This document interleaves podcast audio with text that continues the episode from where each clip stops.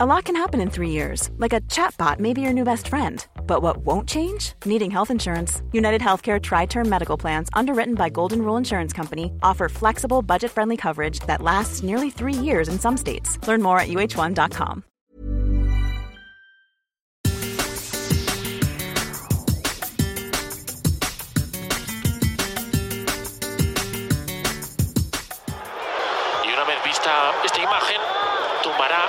decisión el árbitro del partido. ¿Cómo ha empezado la liga? ¿Pero esto qué es? ¿Pero esto qué es, Javi? A los 30 segundos. Desde luego cuando para la imagen, la, la imagen Mira, mira, espera. peligroso. Ya lo ha visto Gil Manzano, dibuja el monitor, se lleva la mano al bolsillo.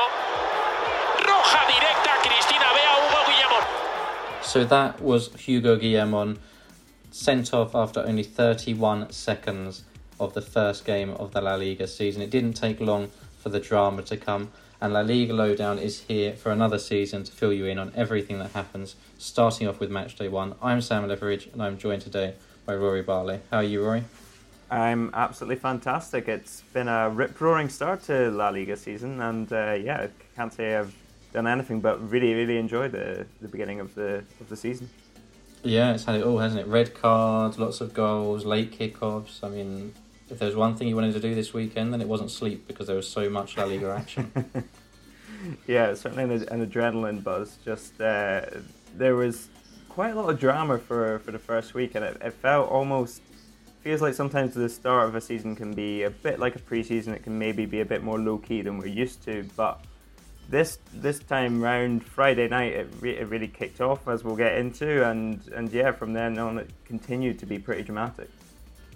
Yeah, well, Friday night, of course, everybody was waiting for that, that big game start off the season, and everybody knew that Jose Bordalas up against his former side, it was going to be a, a heated game, but nobody was quite expecting Guillamon to get sent off for uh, some raised studs in the first 31st second.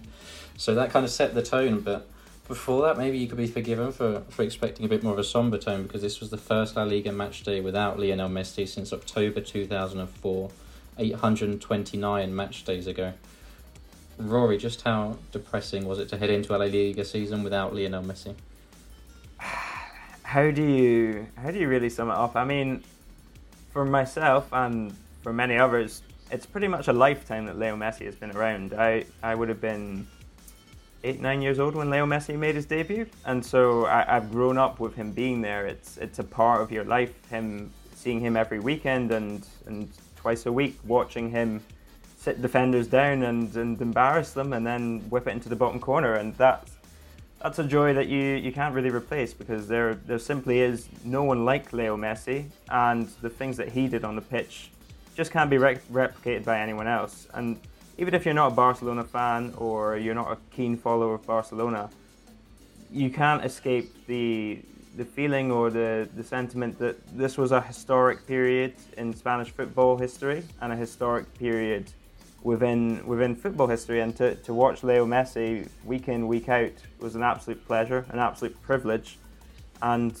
and you can't help but be a little melancholy that it's over Yeah, so we're going to look at the Barcelona game now. They faced Real Sociedad, a 4 2 win, which looked like it was going to be much more routine than it was in the end.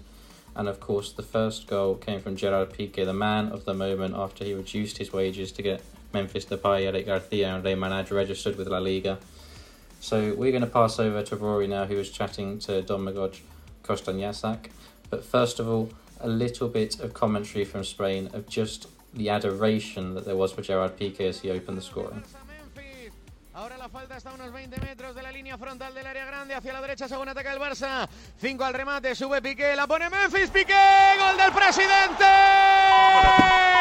Gol, gol, gol, gol, gol, gol, Bien. gol, gol, gol, gol, gol, gol, gol, gol, gol. Gol, gol, gol, gol, gol, gol, gol del Barça. Gol del presidente, gol del central. Gol del que se besa el escudo. Gol del que se baja el sueldo para que se inscriban los otros dos. Marca Gerard Piqué, que no estaba acabado aunque muchos le querían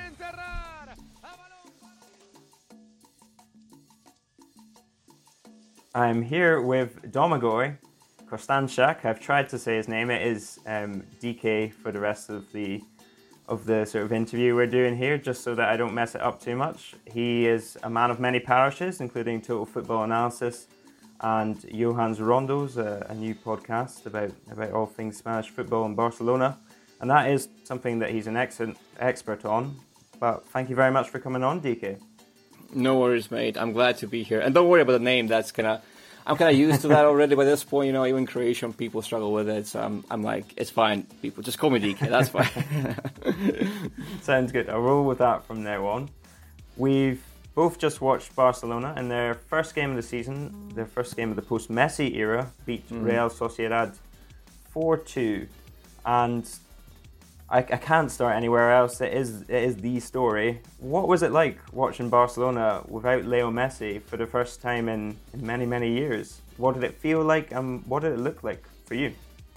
Oh, that, that's that's a really tough question. I mean, it was always going to be much different without Messi, obviously, and we've heard mm-hmm. uh, the the fans chant his name a couple of times throughout the game, if I'm not mistaken. And to be honest, it felt so much different. Uh, but at the same time, this is something that we were kind of bracing ourselves for for the last couple of years, especially with the rumors kind of picking up for the last couple of years. Uh, mm. it, it, was in, inevitable, you know. It, it, had to happen. The transition had to happen. The only downside is, I mean, obviously losing Messi was always going to be huge. But for me, it's just is the way that he left. That was the, the only bad thing about it because overall, I think this is what this team needs. It, it might be harsh, it might be difficult first, but I think that this team just had to had to try this, try try to play football without Messi, and now they'll be forced to do so, which is kind of kind of you know, difficult. But that's how you learn to swim as well. You just you know you just throw throw yourself into the sea and hope for the best.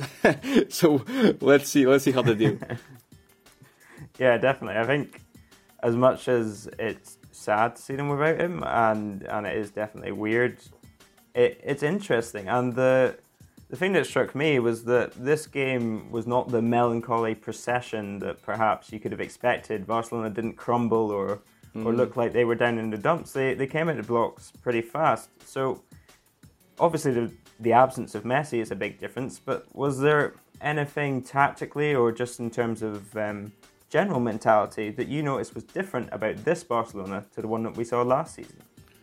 Well, yes. I mean, let's all take a deep breath and just realize this is just one game, and we simply cannot mm-hmm. make any conclusions just yet. But you know, that being said, Barca did look different. I think they looked more aggressive. They looked more committed as a team. It felt like every single player out there had to do his part. They were like they were more committed than ever. Instead of just having Messi as a sort of as a safety net, you know, behind it. If, if we fail, we have Messi to, to bail us out. Now there's no Messi anymore. Yeah, definitely. It's it's as I say, it's interesting, it's fascinating, but Barcelona as a whole, one way or another, will be an entirely different prospect without him. One thing that I noticed was the same as last season, perhaps less a, on a less positive note for Barcelona fans, was the fact that they conceded two late goals, and for several minutes it looked like they were in very real danger of throwing that game away, as they did many times last season. What is it, what is the problem there? Is it a mentality thing for you, or do you feel like it's something that Koeman needs to work on? Is that is it down to Ronald to, to sort that out? I think, well, it's not that straightforward. It's actually a combination of both things. I think defensively, Barca tonight at least they looked much sharper. They looked, the pressing was on point for the majority of the game. So was the con- counter pressing, which was you know th- those things were the things that were dragging Barca down for so long.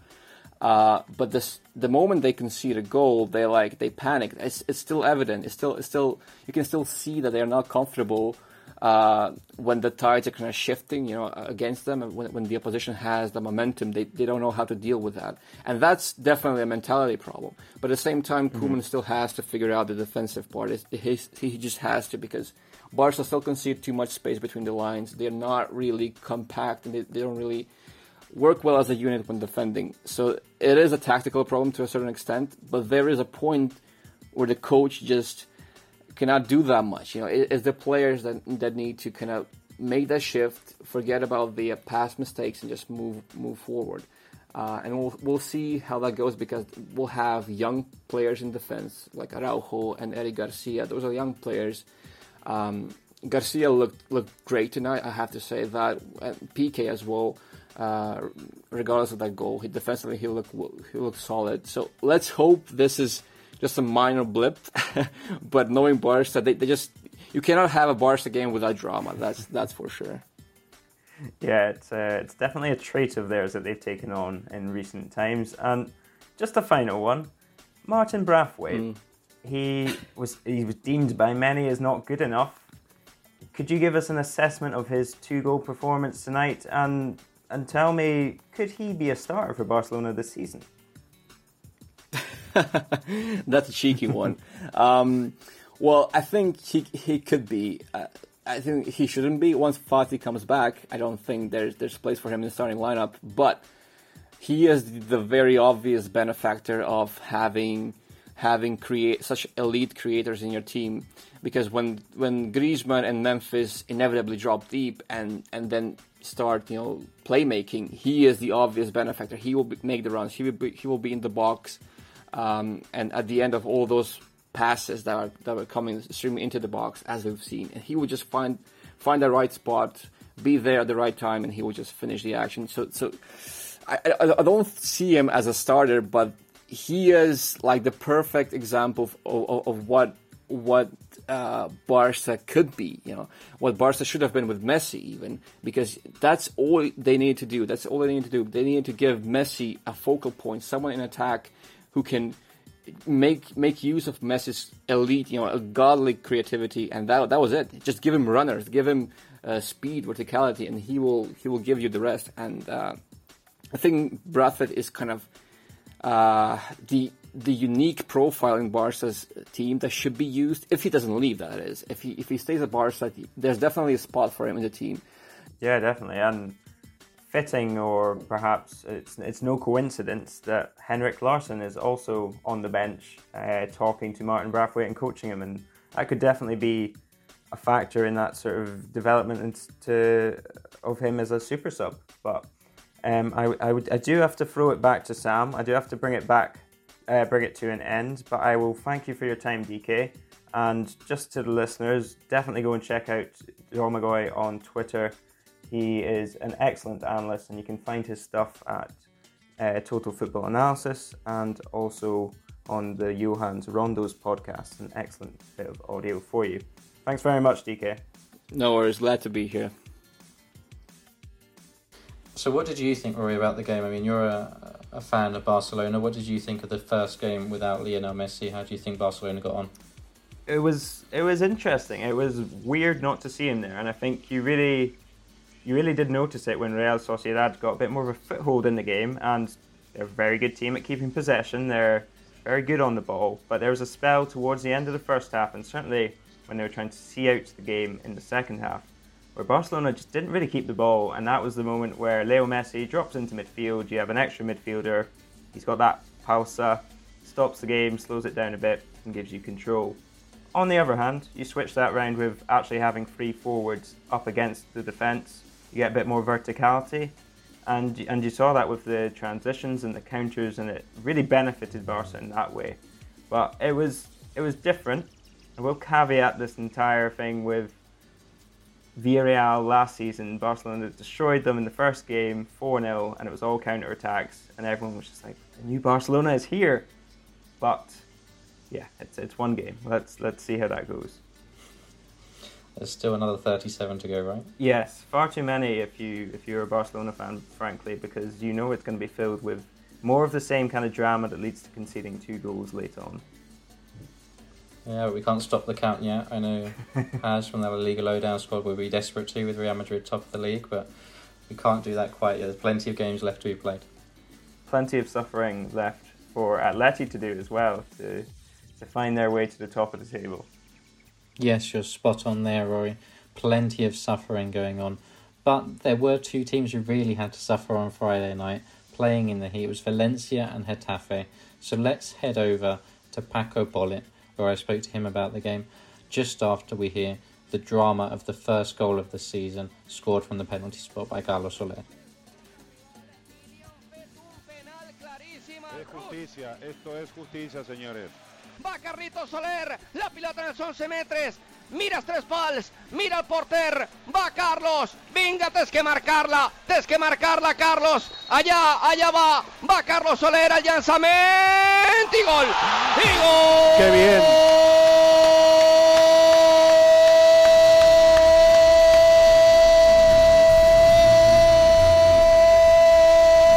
Carlos, de Carlos Soler, marca de penal! So we heard there how Carlos Soler gave Valencia the lead, and that was the only goal in the game. But it wasn't the goal that caught the headlines. I'm joined by Paco Polit. Paco, how are you? Hi Sam, how are you doing? I'm very happy by the way after the the first three points for Valencia and uh, hoping we can dissect what uh, went down in, in that opening game in the 21-22 season of La Liga. Yeah, and it started off very dramatically, didn't it? Hugo Guillamon being sent off after 31 seconds, Eric Cabaco being sent off for Getafe later on. I mean, what is it about Getafe Valencia that has so much bad blood, so much rivalry between the two teams? Most of our uh, listeners will remember the, the, the high point of this rivalry being in January 2019 with that incredible night uh, at Mestalla when Valencia were able to turn around a, a 1-0 disadvantage and, and score three consecutive goals in the last few minutes and, and turn it around and move on to the next round in Copa del Rey, which ultimately meant that they won it, beating Barca in May uh, 2019. That night, uh, the conflict rose to incredible heights. Uh, there was actually a, a, collective fight after the game. You might remember Diakhaby uh, throwing punches, a brawl with uh, Damian Suarez, uh, Jaime Mata, Arambarri. Everyone was involved. You know, it was a crazy night. And since that point onward, uh, it turned into some sort of bitterness. And we could see that in the intensity, especially in the first half between Valencia and Getafe in this opening game, that uh, there was a bit of bad blood still between both sides. Yeah, and it wasn't helped by the penalty that Valencia won. I mean, wouldn't be La Liga without some VAR controversy in the first few minutes of the first game of the season. And it was kind of perfect for, for Jose Bordalas on his debut, wasn't it? I mean, having that goal that he could then sit back with 10 men and, and defend a bit more. What did you think of, of how Bordalas set up the team? Well, I think that he had a game plan uh, before the match and that it shattered in the 31st second of, of the competition because of that uh, red card. I think that he was also very, very uh, imprudent, very, very clumsy. But, but yeah, Bordalas's plan was very different and it had to be uh, changed uh, mid-game or starting the game and they were able to defend in a very, very interesting way. I believe that uh, the main issue with Getafe wasn't the fact that they didn't score. It was the fact that they really didn't generate any sense of danger. You know, Mamardashvili was a highlight, and we're going to speak about him uh, in a while. But uh, Tiguedes, for example, is a very offensive player, and he was very defensive against Getafe. He did a great job uh, running around, pressing the spaces, being able to recover many balls. And I think overall, uh, you can see the attitude in Bordalas's men. It has changed quite a lot. It's absolutely different to what we saw from Valencia last season under Javi Gracia, for example. So it wasn't uh, original game plan, but he was able to adapt, and Valencia did great in that sense. And you mentioned him there, Giorgi Mamardashvili, the new signing who signed for, for Valencia Mestalla, the B team. And, and Carlos Soler said after the game that he barely knew him. He's been at the Olympics, came back and, and met this guy only a few days ago. So can you tell us a bit about him, who he is, and, and why it was such a surprise to see him as kind of the man of the match for Valencia? Well, it was a surprise to see him in the starting lineup if you haven't been following closely Valencia's preseason, which has been my case. Uh, I've seen all of those uh, seven games played by Bordalas's men, and uh, it was interesting because after the game, uh, I don't know, some fans or some people inside the club were quick to try to, you know, hang on their own uh, necks uh, the, the, medal of bringing Mamardashvili for such a low fee because it was, uh, I believe, under 1 million euros or whatever. Um, but the truth saying this is that Mamardashvili was offered by his agent to Valencia as it usually happens every single summer. Okay, uh, Valencia didn't scout Mamardashvili. They weren't following this keeper. He suddenly came because his agent came to Valencia and said, I have this keeper. He's 20 years old. He has this sort of talent, and you might be interested in him. And this is Valencia's um, achievement, and and they were absolutely on point. They accepted that uh, offering and, and they signed him. Uh, he has shown during the preseason that his uh, talents, attributes are very interesting towards uh, developing his future. He has the size, he has the uh, the height, he has the reflexes, and also the personality. And also the big thing last night, Paco, was the return of fans to Mestalla, but it wasn't sold out. There were 15,000 tickets on sale, and only around 10,000, I think, was the figure that was given fans actually at the stadium. So why are fans not going to Mestalla to see Valencia after a year and a half away?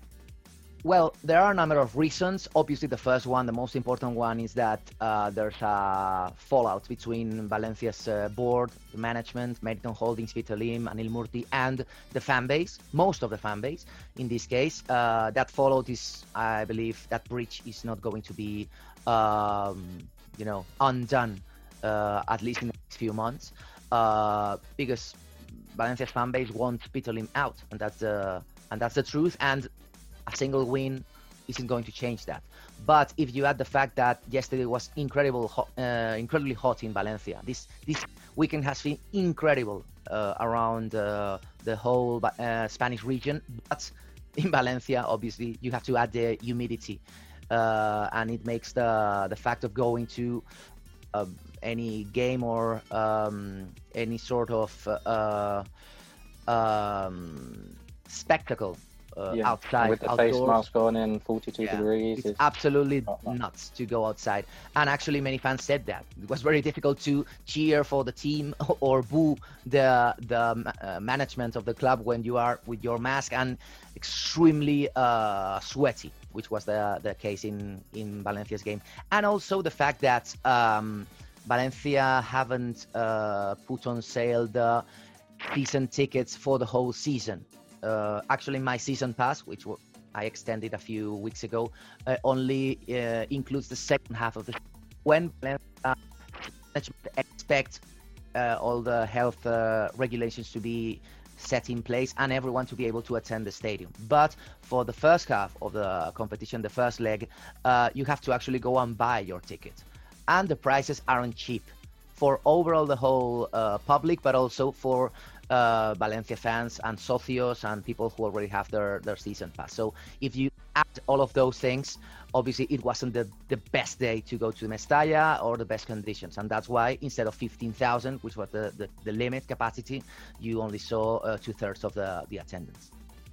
Great, thanks Paco, and hopefully we'll be back in touch with you again soon to see if Bordalás can revive Valencia, get fans back, and, and get everyone on the same page at the club again. Cheers, Sam. Bye bye. Stay tuned because we'll be back after this short break to take a look at Celta Vigo versus Atletico Madrid, another heated game with another couple of red cards. And we'll also talk about the rest of the La Liga action and also take a look at a brand new feature on the podcast for this season. Keep listening.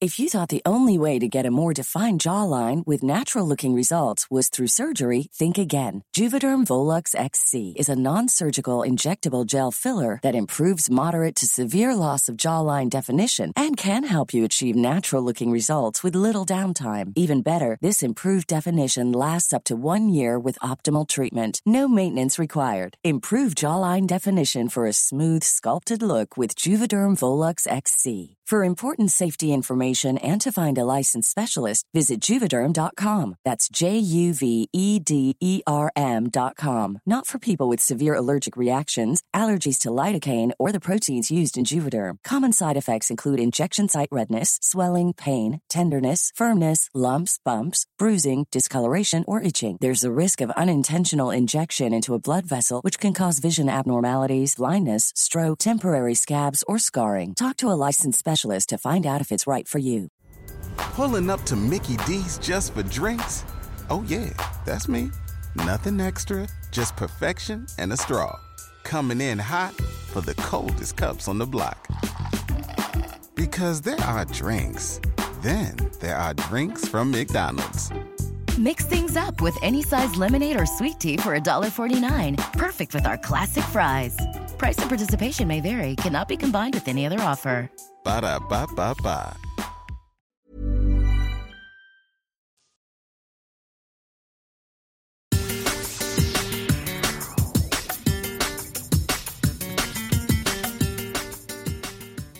Welcome back to La Liga Lowdown, where we're going to take a look at the rest of the La Liga action this weekend.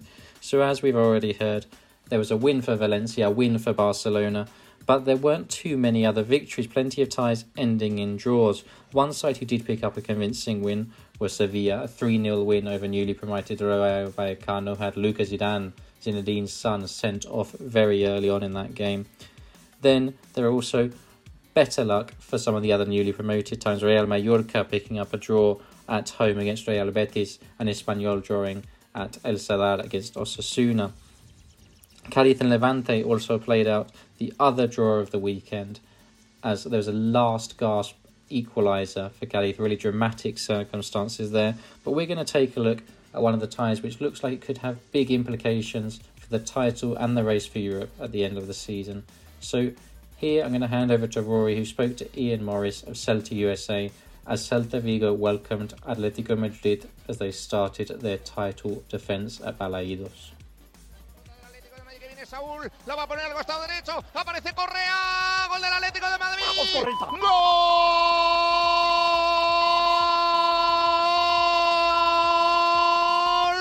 Del mejor del partido. El pase de Saúl perfecto, cruzado diagonal. Y llega Correa y dice, ¿dónde lo querés? Se lo cruza al otro palo. Perfecto en la ejecución. Primero, zambombazo. Ahora, ajustado al palo. Marca Correa. Marca el ángel del Atlético de Madrid. Celta 1. Atleti. Correa. Correa 2. You join me here with Ian Morris, aka Celta USA, on Twitter. We've just watched Celta against Atleti. It finished 2 1 Atleti after 100 minutes of football, a few red cards, plenty of controversy, and I think the word is pulsating for the drama that we've just seen. A bitter end to the game for Celta, but Ian, did you see enough to be positive going forward into the rest of the season from Chacho Coudet's men? Yeah, definitely. Uh, first of all, thank you for having me on. It's uh, it's always fun to come on and, and chat with you guys. Um, yeah, back to the game. Um, the first half wasn't the greatest half uh, from Celta. There was some there were some communication issues in the back half. Um, things looked a little disjointed, um, and of course, Angel Correa put uh, Atleti up 1-0. But after the half, I think we saw a lot better version of Celta. That may have had something to do with. Mm Eduardo Coudet being able to talk to them as he's uh, suspended for the first two games of the season. Um, but it looked like Celta really got more organized in general terms. Um, the addition of uh, Franco Cervi and Augusto Solari on the pitch really seemed to add a lot of uh, verticality that Atleti had some trouble dealing with. Um, you know, the Aspas penalty gave us life. Unfortunately, right after that, the one big mis- defensive mistake that Celta made in the second half gives Correa his second goal of the day, and Celta just couldn't convert. The chances it had after that to to uh, to draw the game, which might have been the fairest uh, fairest result, but you know it's one of those games that can just go either way depending on the day, and today wasn't Celta's day. Definitely, definitely, it was it was pretty agonizing for Celta, especially at the end. Uh, Jimenez cleared one right off the line, and it really looked like Celta would get something out of it. For Celta, you said about that sort of one mistake, and they did have a very good second half. The defence has long since been an issue for Celta, and at times it does look like they're stretched a wee bit thin across the park, at least from, from my point of view. Is this something that Chacho Coudet is going to look to sort out this season, or is it just part of an, an assumed risk of playing in that way? pressing so high, you'll get more rewards than you will sort of, uh, you'll be penalized by it. You know, I think it's a little bit of both. Um, there were times that season last there were times last season when Celta was a lot better at staying uh, organized in the back half. Uh, a lot of that had to do with um, Nestor Araujo and Jeison Murillo playing together, two very experienced players who um, felt comfortable working together. And obviously, Renato Tapia adds a lot of uh, structure. Uh, but today, I think a lot of the mistakes we saw uh, were the result of uh, Jose Fontan's lack of experience. Uh, and against a team against like Atleti, they're going to make you pay for those mistakes. I still think Fontan has a great future ahead of him. I think he's going to be an important part of this team, but it was a tough, uh, a tough draw for him today. Um, so one of the things that I think uh, Celta and, and Coudet will need to do uh, in order to improve that back half is add uh, another experienced defender um, who can maybe add a little bit of um, a little bit of stability in the back half and a little bit more um, mm. hierarchy in a sense because um, you know Nestor Araujo isn't the most type A defender and Jose Fontan being as young as he is there wasn't a lot of leadership on, in, in the back on the back line today so so that's something that um, could definitely be worked on and hopefully does get fixed uh, with a signing before the end of the summer yeah, certainly it's a bit of a birth of fire coming into Atleti, first game of the season for for a young defender. Sort of ahead of him was Denis Suarez today, who did play despite the sort of issues that have been going on, going on over the summer. There, there was a spat with the president about a youth player leaving for Madrid who, who shares the same agent as Denis Suarez and Iago Aspas. And Carlos Mouriño has said, the Celta president has said, that Denis Suarez's future might be under threat at Celta if he, if he doesn't back down from this. Firstly, how likely is he to leave before the end of the transfer window? And if so, or just generally, is this going to destabilise Celta?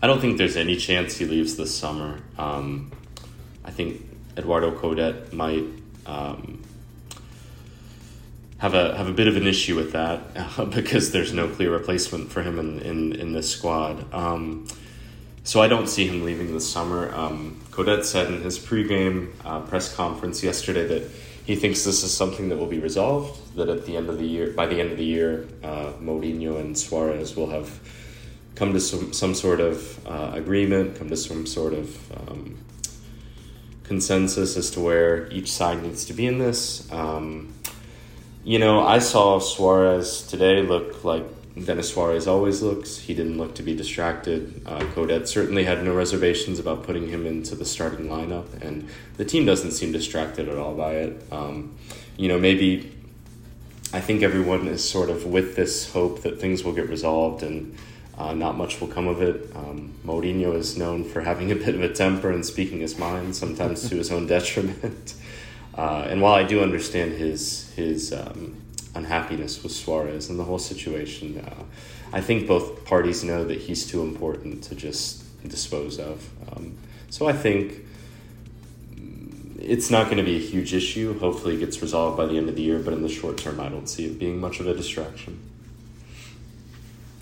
Yeah, certainly. It, it wouldn't be the first time that a Spanish club president has um, engaged in some posturing with um, players or, or other organisations, shall we say thank you ever so much for your time, Ian. It's always a pleasure to have you on and uh, brilliant to get your views on Celta as they're always very insightful. Thank you very much. It was great to be here. Hope hope we talk again soon. Thanks, Rory, and thanks, Ian, as well, for coming on to talk about Celta. But this was also Atleti's big win. There were always going to be a lot of pressure on them to get off to a winning start, and I think they did that. I mean, Rory, how impressed were you by, by Atletico? I think I, I tweeted it out roughly um, just after the game the staying power of Atleti is so impressive because that's a game that most people do not walk out of with three points.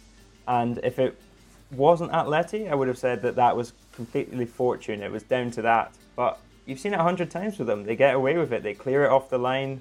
They they find a way just to eke out the results. And Luis Suarez was on at the end and milking the clock in, in classic fashion, which did eventually lead to Hermoso getting sent off. I don't think that was part of his plan but it was Atleti at their best, suffering and winning. Exactly, it was very Diego Simeone, and and also something that I loved about that Atleti display was was two of the best performers were Saul Niguez and, and Jeffrey Kondogbia. I mean, these are two guys that some people were surprised to see in the starting lineup, mm. and two guys who last season maybe never reached their best, but I think they started superbly. I mean, Saul in the, the second goal, the winning goal that Angel Correa scored, you saw him kind of carry the ball from the halfway line almost. He was instrumental. And as Angel Correa scored, you saw him kind of fall to his knees and and pumping his fist. I mean, it was really incredible to see kind of that passion from a player who's been linked with an exit all summer, and and he really produced the goods for Atletico, and that's kind of what Diego Simeone does: is getting the best out of his players like Kondogbia, like Saul, who probably know that over the course of a season they're not going to be first choice, but given this opportunity, they've they've gone out and then grabbed it with both hands. Completely. I mean, they played superbly for Atletico, and and Celta didn't let them rest either. But but Atletico kind of hung in there, like you say. It was definitely kind of suffering and and que manera sufrir, as, as the Atleti fans say. But they they survived it. Yeah, no, definitely. So now, so now let's talk a bit about the the other games in La Liga, shall we? Definitely, definitely. Let's move on to Los Blancos. Los Blancos, or Real Madrid, who got off to a fine start of their own with Carlo Ancelotti back for his first game in charge of a second stint. And it was a victorious one. Despite a difficult first half, Real Madrid kind of came out of the blocks at a totally different speed after half time. Rory, what did you think of that game?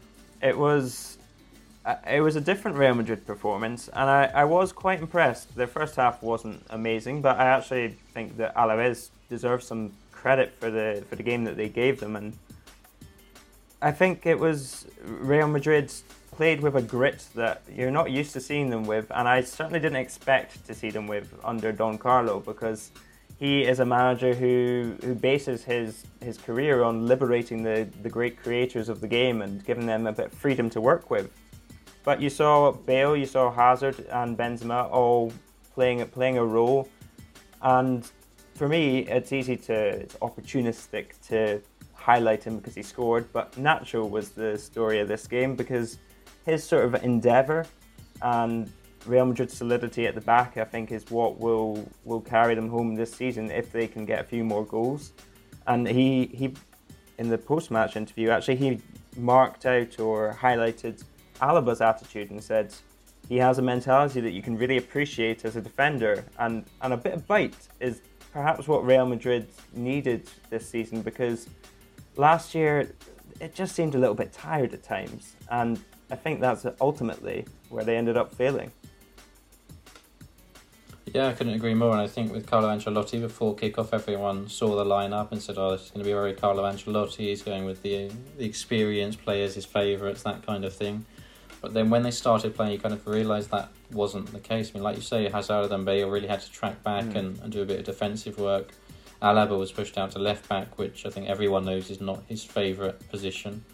And it was kind of a real team effort from Real Madrid, and maybe that's something that we haven't seen too much of in recent years. We've seen lots of individual quality and and standout performances, but kind of over the last few months with Zinedine Zidane, they're relying more on the guys like Militao and Nacho to step up, and and they did that again against Alaves, but not without taking their luck as well. I mean, Lucas Vazquez could have conceded a penalty for handball. What do you think? Well, and I'm sure we'll come on to this by by the letter of the law, you could. I mean, it's interpretive, but if you're going to give the penalty that got given against Atleti for Marcos Llorente's handball, then Lucas Vazquez handball has to be a penalty, and it's no nobody really. I don't think anybody actually cares what the handball rule is. They just want consistency because there's just no way you can get through a season without everyone up in arms, especially when you have VAR and you have the opportunity to look at these things again. That's what irritates people so much. It irritates players, managers, fans, everyone. And just a little bit of consistency is all we ask. Yeah, although I'm going to stick up for the referee here a little bit as well because I think that in this case with Lucas Vazquez, he didn't necessarily get it wrong. I mean, the letter of the law is that if it deflects off of your body into a onto your arm and it's in a kind of natural position, then it's not a penalty. So I think you can see why it wasn't a penalty, and maybe the VAR referees decided no, you don't need to look at it. But then that just makes the Marcos Llorente one look even worse with Martinez Munuera, who went and looked at the penalty on the VAR and then he decided to yellow card Llorente, which means it just doesn't fit in with the rules. I mean, the rules say if it's a handball, then it's either one that's deflected off his body onto his arm and it's not a penalty, or it's a deliberate handball where he's trying to stop it, and in that case, it's a red card. So, what he was thinking there is beyond belief. Nobody knows.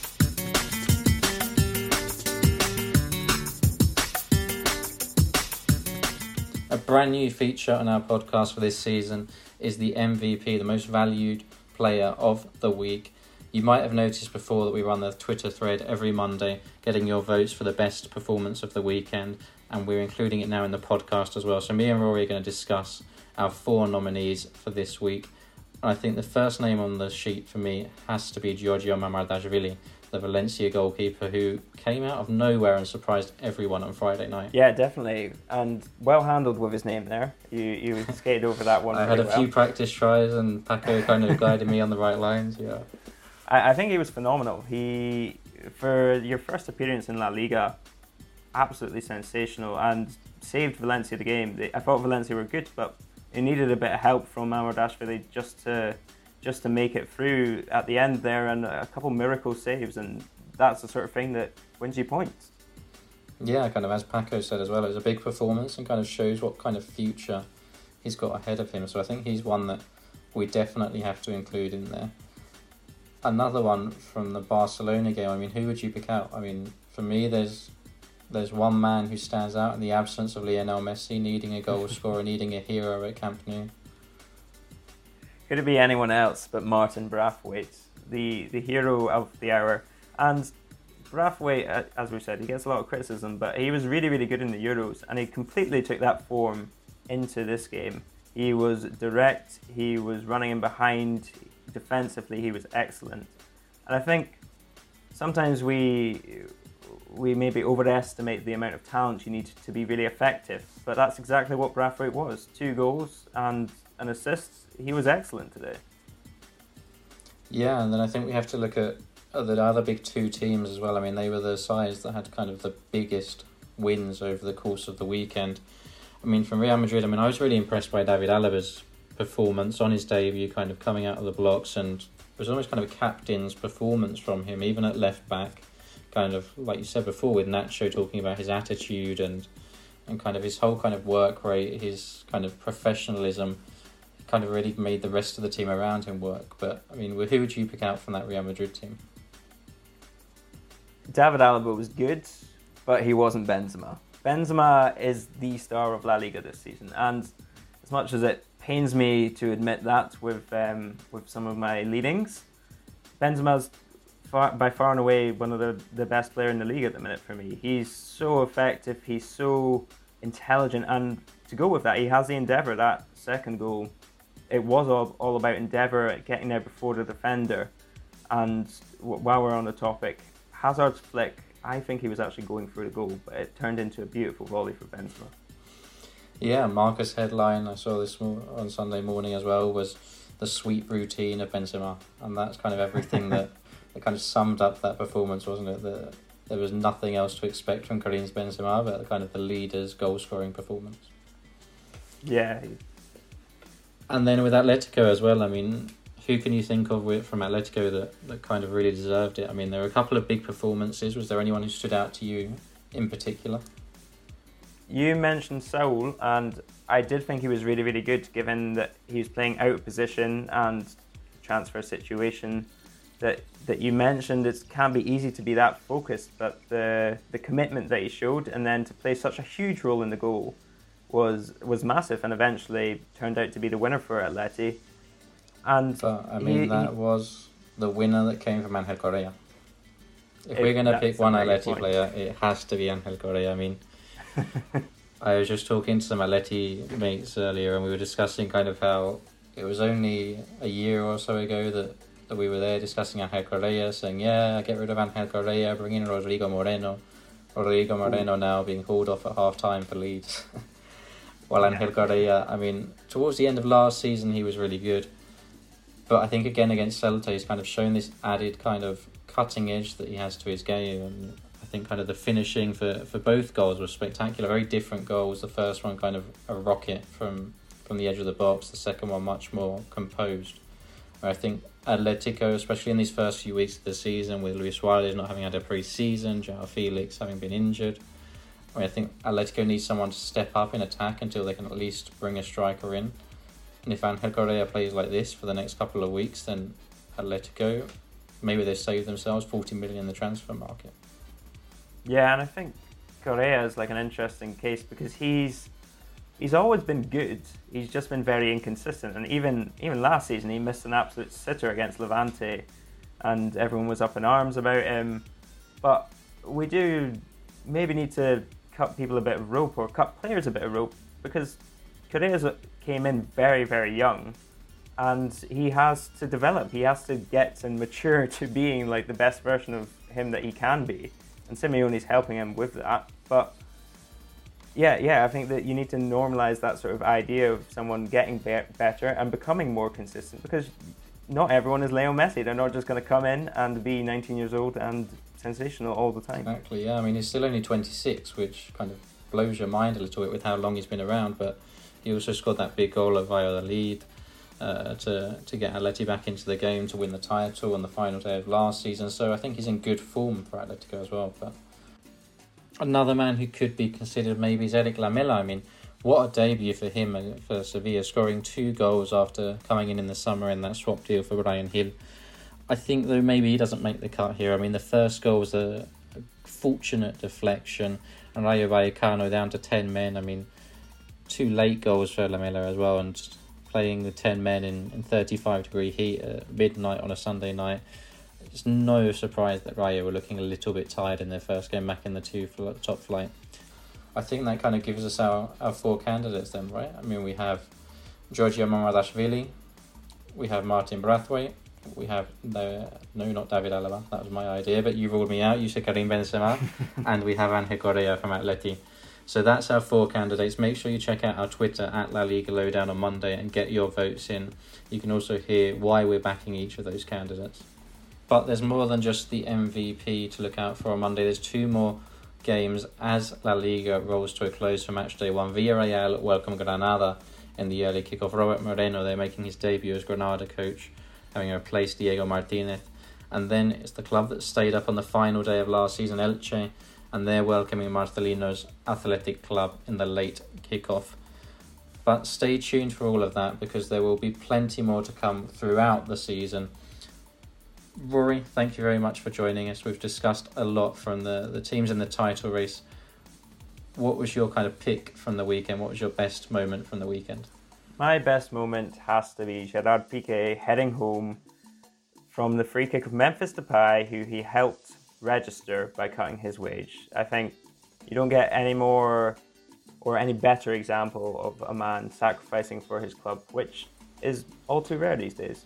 That's a good one, but my one it has to be from the Pizjuan. I think this weekend was all about the fans returning to the stadiums, not in the same numbers as we've seen in the Premier League or the Bundesliga, but fans were back at every La Liga game this weekend, and there was no better kind of demonstration of the emotions of that than at the Pizjuan, where we heard the club anthem sung with fans in tears. So let's listen into that as we end the podcast. Rory, thank you for joining us. A pleasure and we'll speak to you soon. Tune in next week for a recap of match day two with some cracking fixtures in there as well. But first, let's say goodbye with the Sevilla fans and their deafening anthem.